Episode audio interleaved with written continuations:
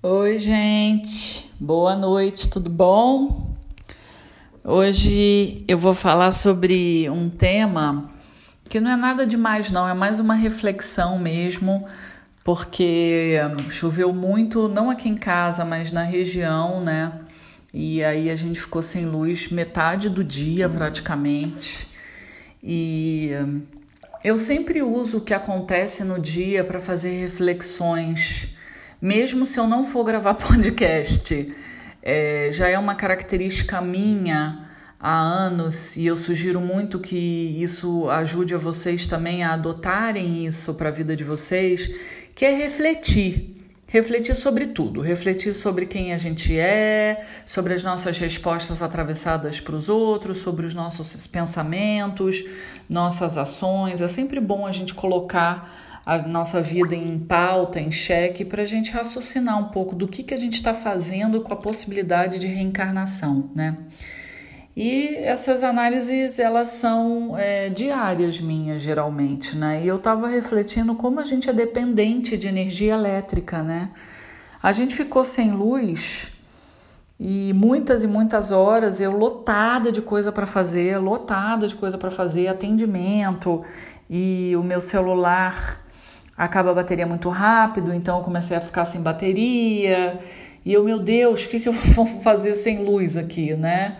Como se realmente a minha vida inteira dependesse, dependesse da luz, mas na verdade nem depende, porque tem um monte de coisa que a gente pode fazer pegando um papel, uma caneta, fazendo a parte que não depende de publicar, né? O que não é online.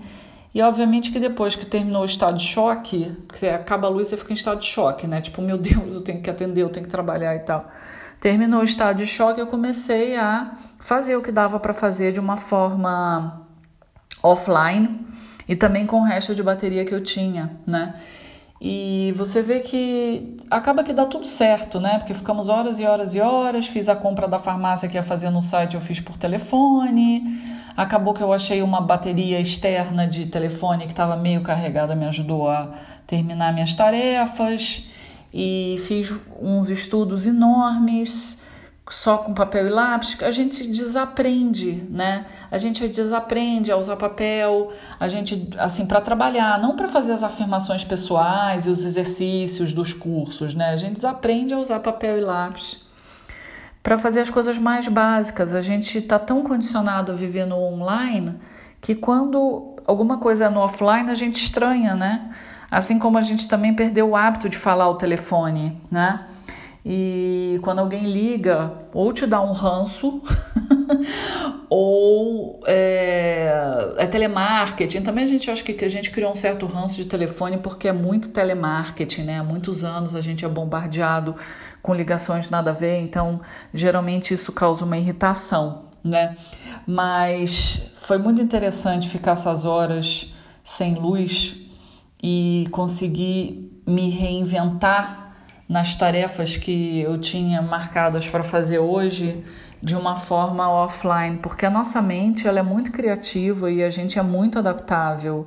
Você vê que tem seres humanos morando nos polos norte e sul, né? É claro que é uma quantidade bem reduzida de ser humano, né? Mas existe quem consiga se adaptar, inclusive em documentários a gente vê muito pesquisadores que vão morar nos polos para fazer estudos sobre é, o gelo, né, sobre é, o clima mundial, sobre os próprios animais que são específicos dos polos, tem os esquimós, enfim, tem, tem uma galera ainda aqui pequena que consegue morar numa região assim tão super fria. Assim como a gente também se adapta, né? Aí para climas extremamente áridos e quentes. Eu que morei no Rio de Janeiro a minha vida inteira basicamente, não é tão árido, né? Porque chove muito, mas é uma cidade extremamente quente, assim. Se você não tem ar condicionado, você não consegue dormir. É nesse nível o negócio no Rio de Janeiro, né? Tinha uma época que meu tio morava no norte do país e eu fui visitá-lo em Rondônia, a gente foi para Manaus. Além de chover torrencialmente toda tarde, é um calor que parece que você não consegue respirar. Você sai de casa de cor clara na roupa volta marrom, de tanto que na época, né, gente, eu tinha, tinha 15 anos, né? Tem, tem só 30, quase 30 anos isso. Hoje em dia, provavelmente, Manaus está muito diferente, Rondônia também. Mas era muito, muita estrada de terra. Você voltava marrom e era muito difícil ficar sem ar-condicionado. É, então, nós seres humanos, nós somos muito adaptáveis a morar tanto em lugares muito frios quanto lugares muito quentes, meias estações. A gente se adapta, né? Então, é, eu achei interessante trazer isso hoje para o podcast sobre a nossa capacidade de nos adequarmos e nos reinventarmos, que é uma coisa que aconteceu e ainda está acontecendo com muita gente que ou foi demitido ou não está se encontrando no seu trabalho tradicional, né? A pessoa trabalha para uma empresa naquele horário hora bunda, né? De ter que cumprir horário, não sei o quê. A pessoa não está se adaptando e não sabe como se reinventa.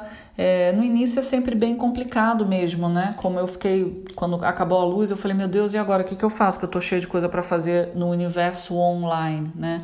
Na hora, o choque da reinvenção ele acontece, né? Você fala, meu Deus, e agora o que, que eu vou fazer? Essa é a primeira coisa que vem à mente. Mas depois, o próprio universo te ajuda a você encaixar os pingos nos is, você encaixar a tua vida de uma forma que você consiga se reinventar. E tá sempre tudo bem, né? É, os guias, né? Todo mundo tem seus amparadores espirituais, o universo é extremamente generoso, a lei da abundância é para todos nós, e quando a gente fala em abundância a gente não está falando só de ser rico, de abundância de moeda, abundância de dinheiro. A gente está falando de abundância de tudo, de criatividade, abundância de alegria, abundância de saúde. Quando a gente está no fluxo de abundância, a gente está no fluxo da abundância como um todo. É que geralmente quando a gente fala de abundância, a gente pensa em carro do ano, casa do ano, tudo do ano, tudo maravilhoso e estratosférico, mas não é isso, né? E todo mundo tem sim capacidade de se reinventar, né? Nós somos extremamente criativos. O brasileiro, então, especificamente, está muito acostumado a dar nó em pingo d'água, né? A gente tem o nosso chakra umbilical, que fica dois, três dedos abaixo do umbigo, que é o, nosso grande centro da criatividade. Não é à toa que é nesse chakra, né, no útero, para as mulheres, que a mulher, a mulher consegue gerar uma vida, né? Assim como a mulher consegue gerar uma vida, ela consegue gerar várias outras coisas, né? E os homens também, apesar de não ter um útero, né? E brasileiro é muito resiliente. A gente consegue se adaptar talvez até com mais facilidade do que outros povos que estão acostumados muito a ter uma política, tudo certinho, né? Tudo direitinho. Aqui o negócio é tão moda caralha, mas tão moda caralha que a gente consegue respirar fundo, por mais que irrite xingue, a gente dá um jeito, né? E é isso, queridos, era só essa reflexão mesmo. E eu acho que esse ano ele vai exigir da gente também muita transformação, pelo menos muita paciência, né? É, enquanto a gente não resolver essas questões todas planetárias, que, que eu acho particularmente que estão em vias de serem resolvidas. Só que o nosso tempo não é o tempo da espiritualidade, a gente tem muito mais urgência nas coisas. Então, Deus sabe lá quanto tempo mais vai demorar, né? Porque até um tempo atrás a gente ouvia falar que a gente estava esperando a vacina.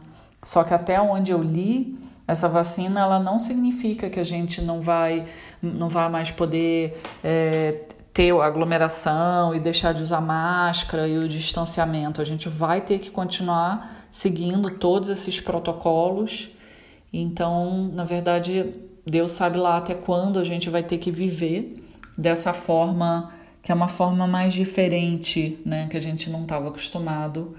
Mas brincando, brincando, vai fazer um ano já que a gente está nessa pandemia e a gente não se adaptou aos trancos e barrancos, alguns melhores, outros ainda, né, se degladiando com essa, com essa mudança toda, porque a gente está só no início de uma transição de eras, muita coisa ainda, espiritualmente falando, obviamente, né, independente de medicina, independente da, do vírus, muita coisa numa transição de eras precisa acontecer para que entre uma nova era, né, e uma nova era que pressupõe mentalidades completamente diferentes, né? Porque a era de peixes, a terceira dimensão, ela é muito ligada à era do controle, à era do autoritarismo, à era do vampirismo, né? à era é, de você se colocar numa torre de marfim, num pedestal, a era da ganância, do dinheiro, do poder, né? É muito chakra plexo solar, que é a altura do estômago, né? É o centro do eu, e agora a gente está migrando né, para uma era de aquário, que ainda vai demorar bastante tempo para chegar, mas a gente está no alvorecer, pelo menos é isso que os astrólogos falam. A gente está no alvorecer, ou, seja, no início da era de aquário, vendo os primeiros, as primeiras movimentações, as primeiras energias de uma era que trata sobre as questões da quinta dimensão. A gente está transicionando entre a terceira e a quinta dimensão, onde a quinta dimensão pressupõe a colaboração, o jogo de ganha-ganha, onde as pessoas não têm mais uma verticalização do sistema, ou seja, não é ninguém mandando em ninguém, né?